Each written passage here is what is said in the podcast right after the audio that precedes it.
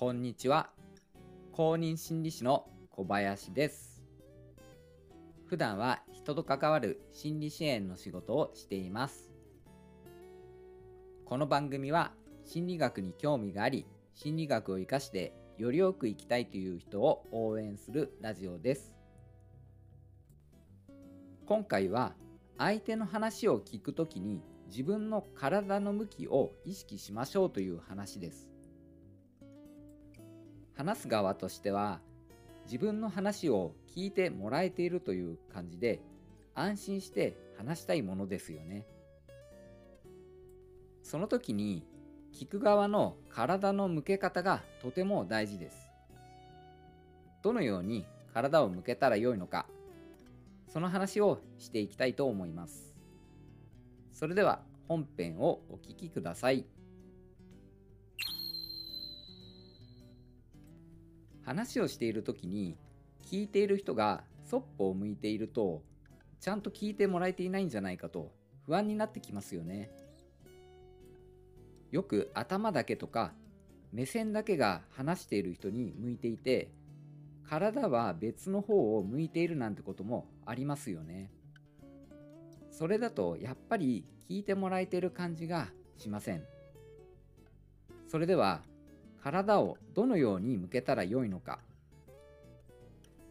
自分のお腹を話している相手の方に向けましょう。これで相手は安心して心を開いて話してくれます。どうしてかというと人のお腹には生命にとって重要な臓器が詰まっていますよね。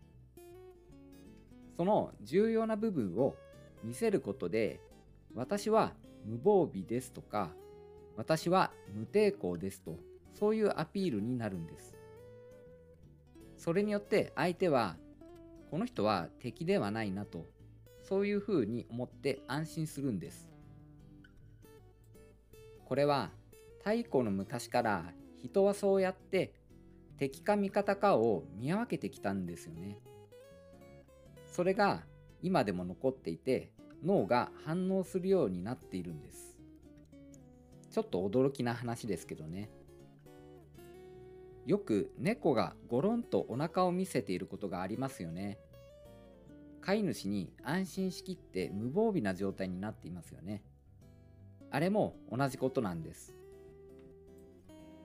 お腹を相手に向けると言いましたがもう少し具体的にはおへそを向けるイメージです。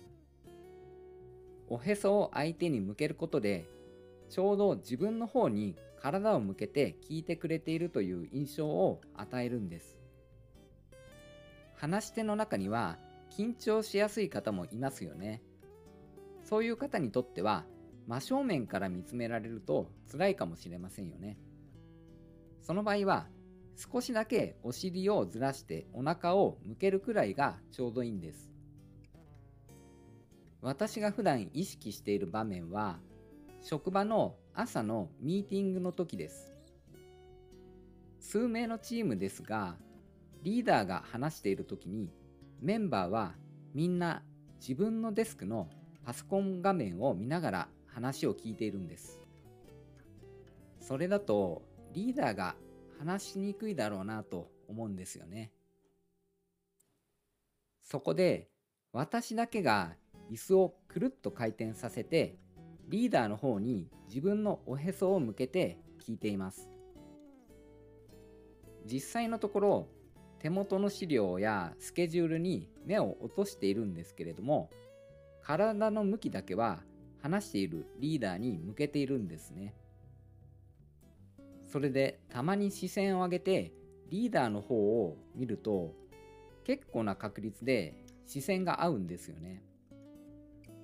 リーダーも私の方に向けて話しているっていうことがそれでわかるんですね。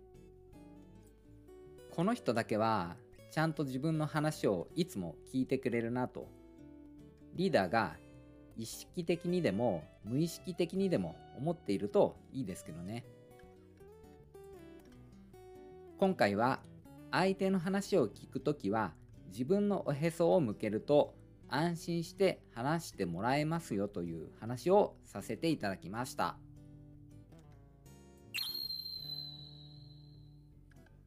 いかがだったでしょうか？相手との信頼関係を築くには話の聞き方が大事ですがその時の体の向け方もとても重要です無意識に体が動いてしまうんですよね。この人の話を聞きたいという時は自然に体を向けて本当は聞きたくないという気持ちがあると顔は向けていても体は向いていないなんてことがありますからね。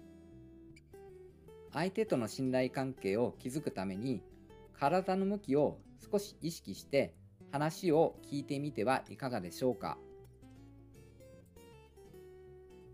私のラジオでは心理学に興味があり心理学を生かしてよりよく生きたいという人を応援しています。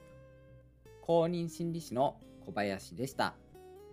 最後までお聴きくださり本当にありがとうございました。